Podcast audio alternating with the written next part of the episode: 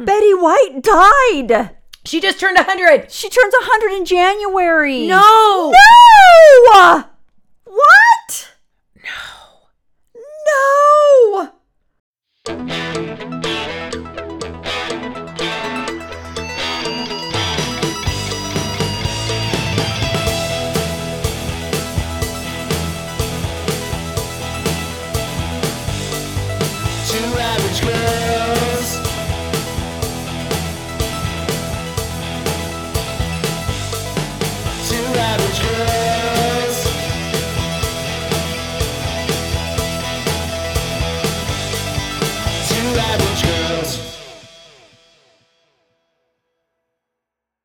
I'm Ann Police. And I'm Denise Cooper. And you're listening to Two Average Girls. Happy Tag Tuesday. How are you doing? I'm good. How are you? I'm awesome. Good, good, good. It's been a good week so far. We're only on day 2. I have great hope for the rest of the week. Listen, it can only go up from here. I hope so.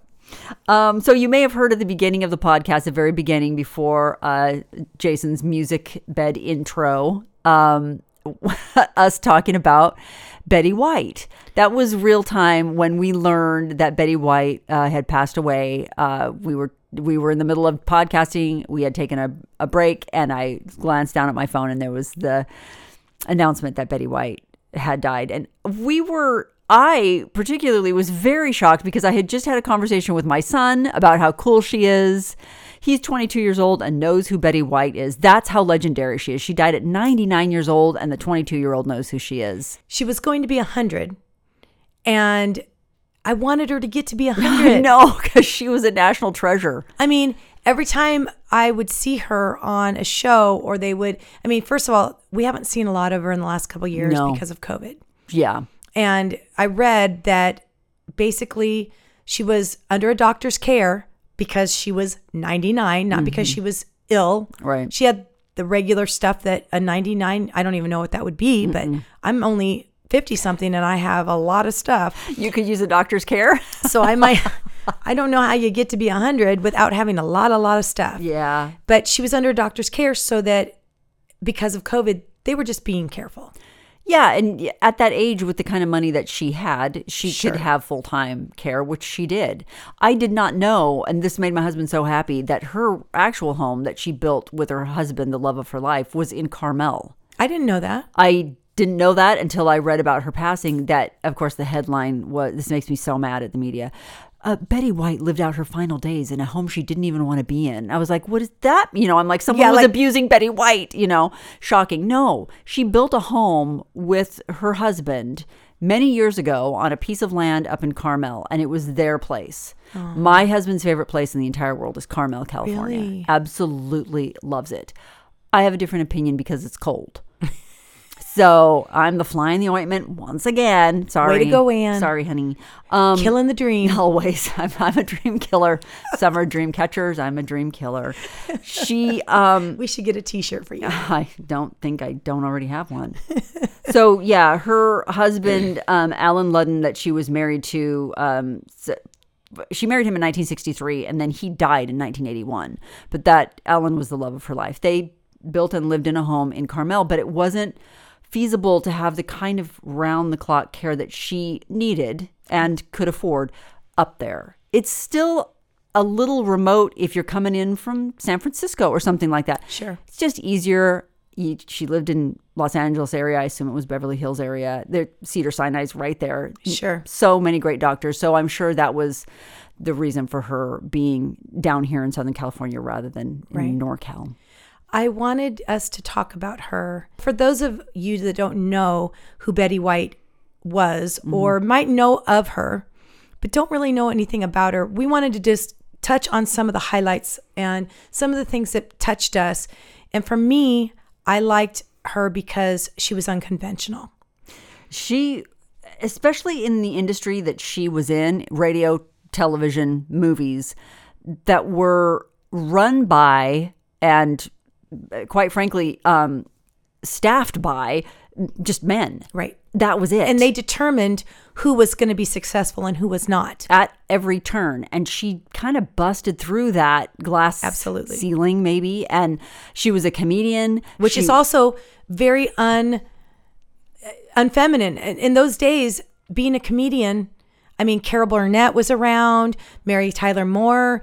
Those women have all kind of paved the way for what we know today as comedians. Yeah, but Betty White was even before them. Exactly. Yeah. I mean, these women, this was not a time when being a comedian was the norm. Was women's work. It was, I mean, it was not the time for that. Especially being a really beautiful woman. She was gorgeous. She was so adorable when, you know, in her younger years and even at the age of whatever. I mean, the last time I saw her do anything in film was the movie The Proposal. Love that movie. Sandra Bullock, Ryan Reynolds. Yeah. She was the grandma. And we call this blanket the baby maker. She was so adorable in that. I think a lot of people probably know her from that. She still looked fantastic in that movie as an older lady. She was so cute. I was reading up on her a little bit, and she didn't believe in plastic surgery. No, you could tell. She looked great. She wasn't trying to say you shouldn't get it, because from what I read and what I understood of her was that she was like a live and let live person. Mm-hmm. As long as you're a good person, she didn't care what you were doing. Mm-mm.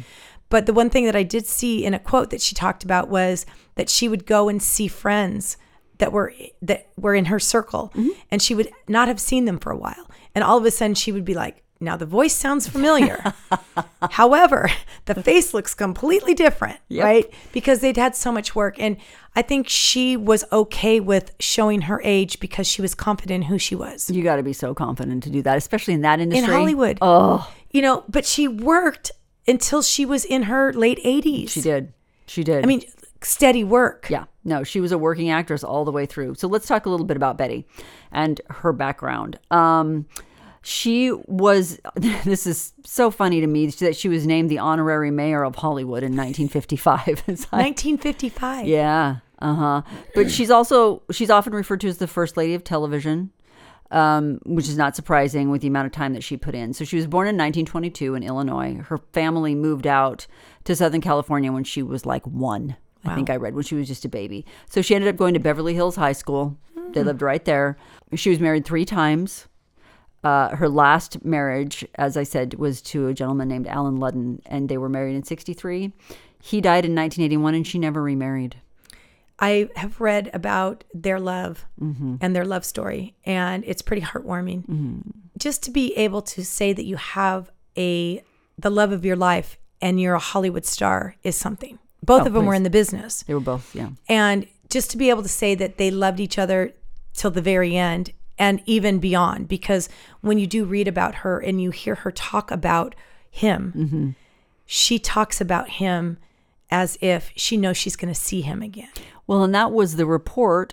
I don't know how accurate it is because I don't believe anything anymore. Right. But that was the report, is that her final word was Alan. No. Yeah. I believe that. He came to get her. I want to believe that. He did come to get her then. Oh. She was laying there and he came to get her. That's so sweet. I'm going to cry. I read this quote and it was about actually dying. And I think when you are 99 years old, everyone knows it's going to happen soon. Probably sooner rather than later. Right. Yeah. And there was a joke actually about the fact, not a joke, but her agent used to say, listen, we know you're going to get to be 100. Let's just start planning the 101st birthday. Oh, you know, and that was sad that she didn't get to that. Yeah. But she said this. She said, and people had asked her if you were afraid to die. Mm-hmm. So my mother used to approach death in a way. This is what she said about her mother. Mm-hmm. She said, "It's the one secret that we don't know. So whenever we would lose somebody very close or very dear, she would always say, well, now." They know the secret. And so it just took the curse off of that somehow. I love it. Almost like the mystery, right? Yeah. Like, but she believed in life after death. Sure. She believed in a higher power. Yeah. So. That's. And if she said Alan, she believed that he was coming to get her. And I think he was. Oh, it's so sweet. So talking a little bit about Betty White's career, she's best known. I'll get to what she's best known for in just a sec, but let's run down some of the things that she did. Back in the day, definitely the 70s. I don't know about the 60s, but the 70s and 80s was American game show insanity. Do you remember sitting at home and watching game shows? So she was on Password, Match Game. Oh my gosh, I love Match Game because I love Gene Rayburn. Remember the microphones? The long skinny mic. Their long skinny mic, and he would wear, I can picture the clothes because it was like 1970s bell bottoms and like three-piece suits with like lapels that had like a different color on it. I mean, it's just long hair, shaggy hair. So great. Gene Rayburn's wardrobe provided by Angel Flight, right? That was the suit of the time. Funny. So she was on Match Game, as I said, Tattletales, To Tell the Truth, The Hollywood Squares, which I think is still on, and The $25,000 Pyramid. She was dubbed the First Lady of Game Shows, and she was the first woman to receive a Daytime Emmy for Outstanding Game Show Host. Jeez. Can you believe? I love it. She also was on, do you remember The Bold and the Beautiful, the soap opera? I do. Yeah, she was on The Bold and the Beautiful. I didn't know that. She was on Boston Legal, as well as Carol Burnett Show, of course. But her biggest roles, there's two or three, but the one you know, that you, Denise, know her as was? Sue Ann Nivens. Then the Mary Tyler Moore Show. Everybody's favorite. I loved Mary Tyler Moore Show. So did I. And she was a little hard on that show. Well, I read too also somewhere about that is that she was supposed to make a cameo appearance on that show and that she came on there, and then I believe it was supposed to be just for a couple different like returning roles, right? But she was so popular and people liked her so much, and she was the woman that people loved to hate, but she was kind of hard to take, but also you loved her. She was real edgy compared to what she then became. And Mary Tyler Moore was such a Pollyanna. She's right. And then Sue Ann was kind of this sex kitten. Right. Like she was obsessed with like kind of being inappropriate and like rubbing up on men and, dating all around. And again, another very unconventional before the time type of thing. A little controversial at the time even. Well, it was the 70s. It was like 73. To like the late 70s is when that was. So yeah, we still hadn't kind of broken out of the box on that one. The one that I think most people know her from though, which is still being run forever, is the Golden Girls. She was Rose Nyland in the Golden Girls, and she was kind of the wide-eyed, innocent of the four women. The other one that she did though post, this is in the 2000s, where she was in Hot in Cleveland. I did not know. She was, you know what? I love the fact that Hollywood allowed her to just keep going. Because for so many women in Hollywood, and again, I'm not a woman in Hollywood, so I don't know, but you do know that there's so much, that it's so hard to keep relevant. Yeah. If you're 40, forget it. Your career's over in so many ways. When you read about her, the one thing that she always showed us great gratitude. And she said this, though, about some of her roles. This was one quote I read. "I feel good that I've turned down roles for the right reasons." A lot of people, I think, when they do these things, they can name a lot of roles that they should have taken possibly. Or they pass it up and somebody else took it.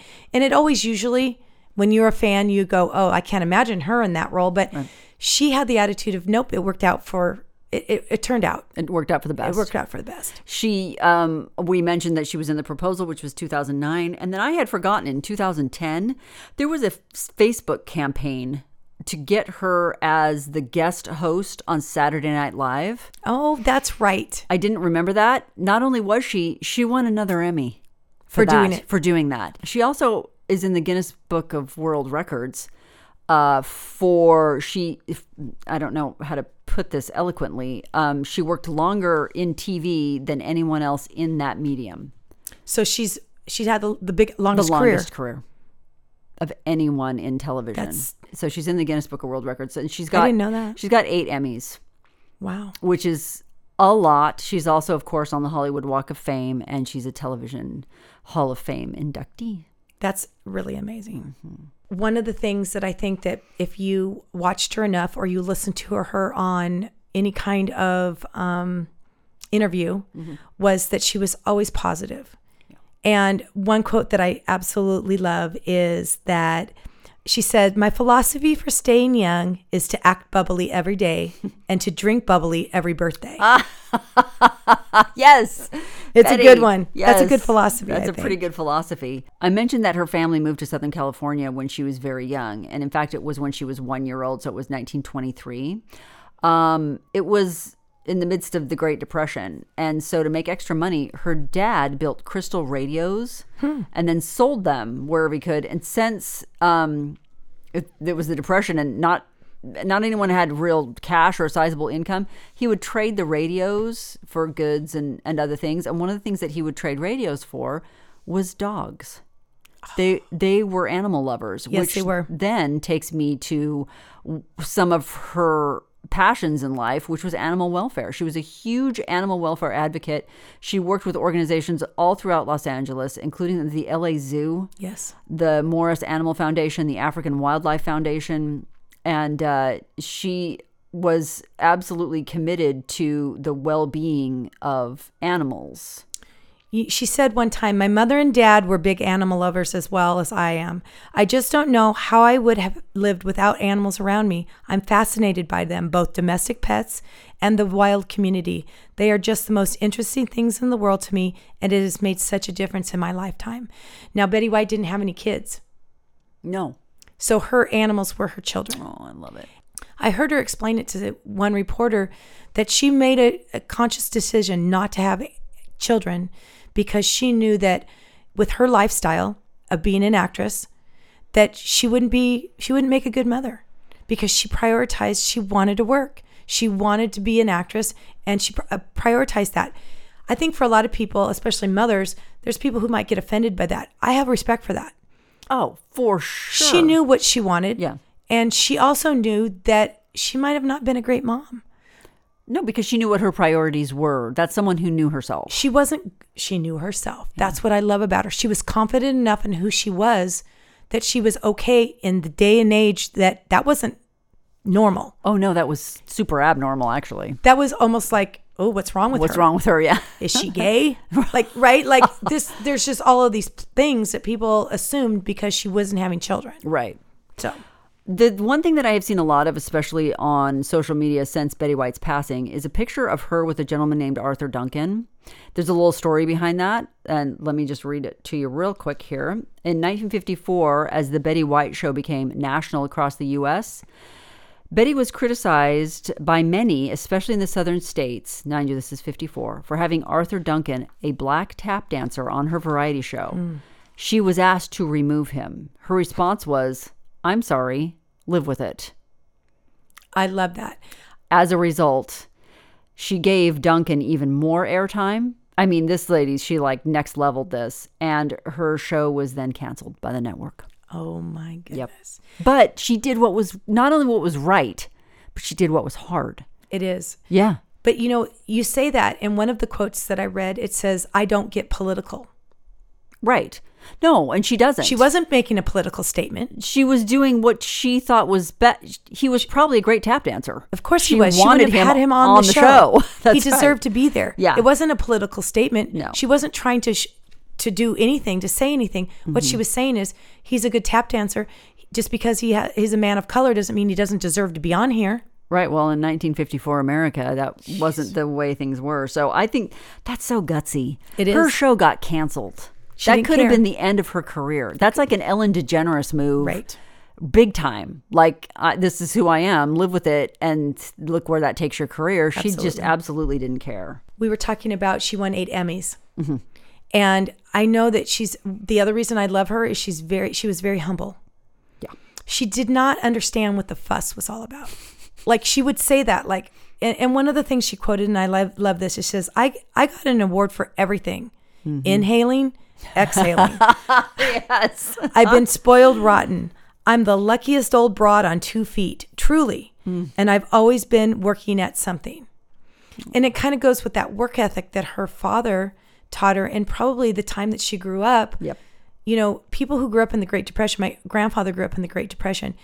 He was he's one of the hardest workers I've ever met. Yeah. And he also knew how to save money. Right. He lived within his means, sure, and he never took anything for granted. And I feel like she was that type of person as well. She had to have been. My grandmother was that type of person, you know, where they'd rinse out the aluminum foil. You know what I mean? Exactly. Yeah. My grandmother stole napkins. Let's rewind that. I don't want her to be like looking down on me and being discouraged by what I just said. She used to go out for lunch with my grandfather like every Friday before they would go grocery shopping. There was a whole system of what they did when they did it. And they usually went to Taco Bell. Oh. Well, when Esther went to Taco Bell, she just helped herself to a lot of napkins. Right in that bag. In her bag that she carried everywhere. Yeah. Even around the house sometimes. in her day dress, one of those day dresses. House dress. Sure. She had hundreds and hundreds of Taco Bell, McDonald's, Wendy's napkins. Oh, napkins. What about the packets? I don't remember that. I just remember the napkins. Oh, yeah. Esther was not going to buy she wasn't buying napkins. Esther didn't mess with napkins. No, she didn't need to. No. So we talked about Betty White and her prolific career. She worked until she was in her late 80s. She was still relevant. She was still, her mind was, if only she was the president of the United States.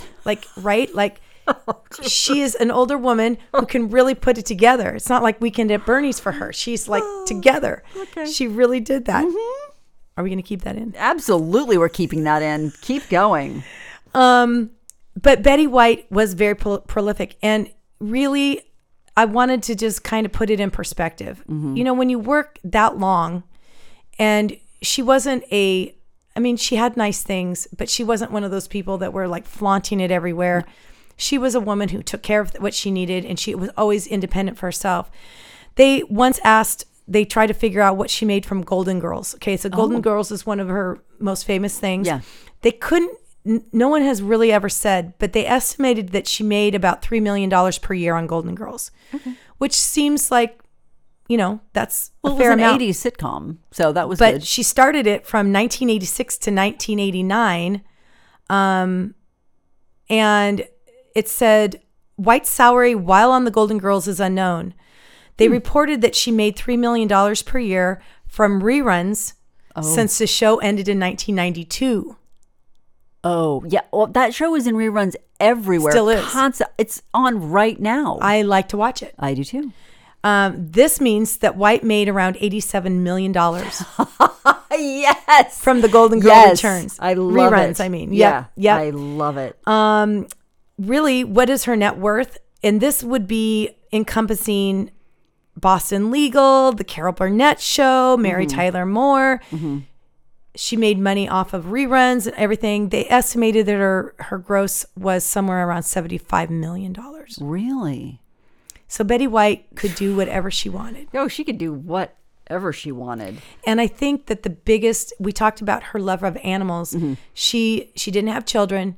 She spent time and money and dedicated all of those resources to all of those animal organizations that you mentioned. Here's one that's going to just frost you.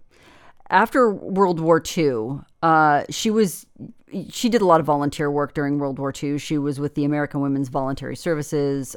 She would drive the PX truck with military supplies into the Hollywood Hills. Did a bunch of stuff where she... helped with events for the troops before they were deployed. She did the best that she could during World War II, probably what anyone was doing. But after the war, she started making her rounds around the movie studios looking for work. But she was turned down because, are you ready for this quote? Yeah. She was not photogenic enough, unquote. That's what she was told. So what did she do? She went and got a job in radio. That's why she did that. That's why she started in radio, because the Hollywood system turned her away.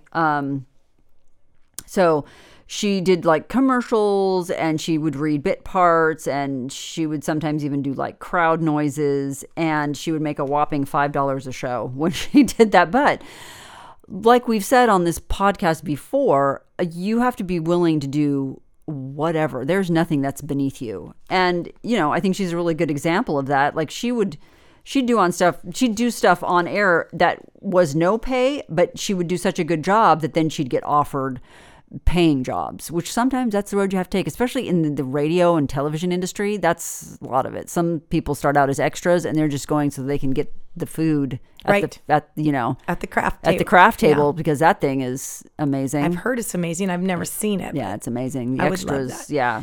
Betty White also wrote a book. Did she? Yes. What was it called? It's called Here We Go Again, My Life in Television. It was on the New York Times bestseller list. Of course. It takes you through Betty White's 50 plus years on television in shows like With Elizabeth, Mary Tyler Moore mm-hmm. show, et cetera, mm-hmm. et cetera. There are some quotes that are just so Betty. Oh, tell me. And I love them. Here, this one is, well, let me start with one that isn't as funny, but I'm going to end with the last one. But okay. She says, people say, but Betty, Facebook is a great way to connect with old friends. And I'm assuming she wasn't on social media. Probably not. She says, well, at my age, if I really want to connect with old friends, I need a Ouija board. Yes. Yes. So true.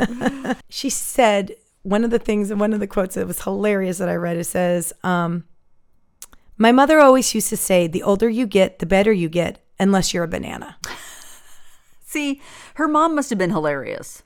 Her comedic sense of humor, mm-hmm. Timing is just so spot on yeah. and so great. It's so great. That's one of the reasons I think she was able to stay so relevant in this day and age, because and the other thing that I loved about her, a lot of the things she talked about was I could tell she didn't appreciate being nasty and mm-hmm. being dirty right. and being really profanity. No profanity, none of this, unless you're really she kind of made it sound like only people who aren't really funny have to do that.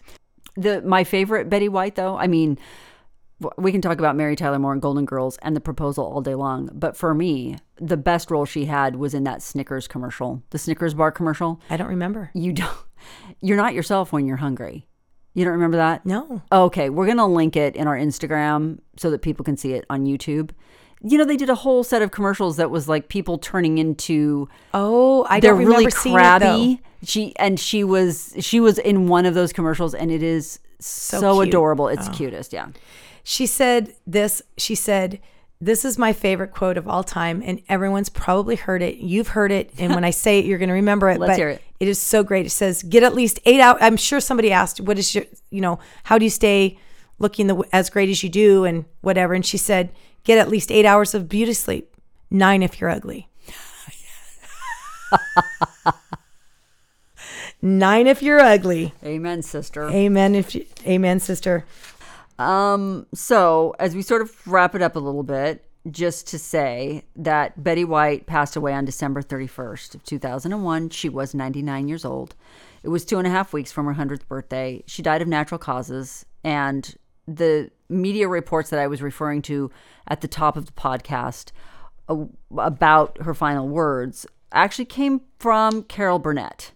So I trust Carol Burnett.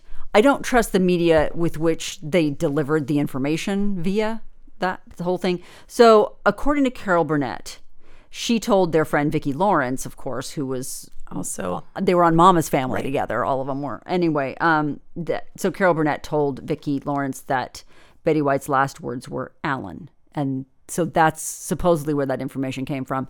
Again, I'm sorry to be a negative Nelly, but take that with a grain of salt. However, it does make a beautiful story. Wouldn't it be awesome if more people were Bettys? Let's be a Betty. Be a Betty. Everyone. That's my tag. Okay. Just be a Betty. I like it. And what does that mean? Do a little research. You've listened to us.